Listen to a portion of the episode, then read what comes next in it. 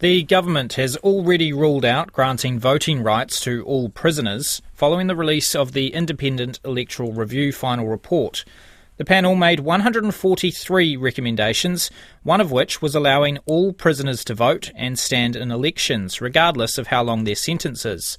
Since 2020, those sentenced to less than three years in prison have again been allowed to vote after the National Party revoked that right in 2010. Joining us now is the president of the Canterbury Howard League for Penal Reform, Cosmo Jeffrey. Kia ora, Cosmo. Kia ora. Uh, what do you make of this recommendation that all prisoners should be allowed to vote? Well, I'm totally against it. I, the question I ask is why not allow prisoners to vote? In 2010, the High Court found that the Crown was in breach of the Treaty of Waitangi by not allowing people to vote. The government sent it to the Supreme Court, and the Supreme Court agreed with the High Court and said all prisoners should be allowed to vote. And, and I come back to the question why not allow prisoners to vote? Uh, in my view, the punishment ends when the person appears in court and gets their sentence. From then on, the role of corrections and the whole justice system should be to rehabilitate and reintegrate that person back into society. Paul Goldsmith's argument on this is that once you've uh, done the crime and you're in prison, uh, it's only that uh, you know once you've completed your sentence that you should be uh, allowed to vote again. That's that's the moment when uh, you're allowed back into society, if you like. Well, I think that's a really punitive view, and I don't want to be part of a New Zealand that thinks like that.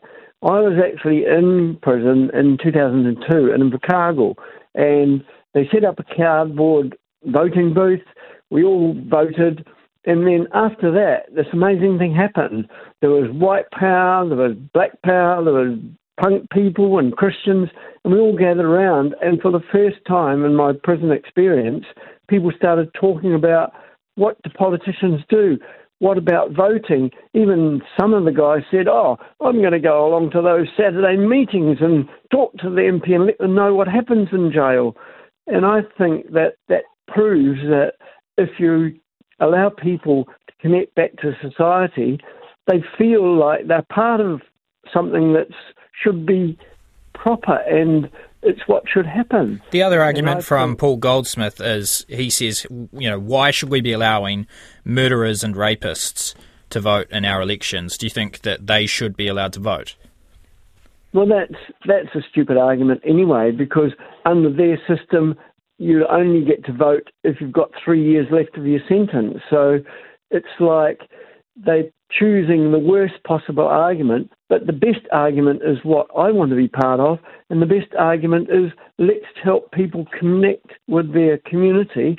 Let's give them the vote. It's a human and it's a right for people to vote.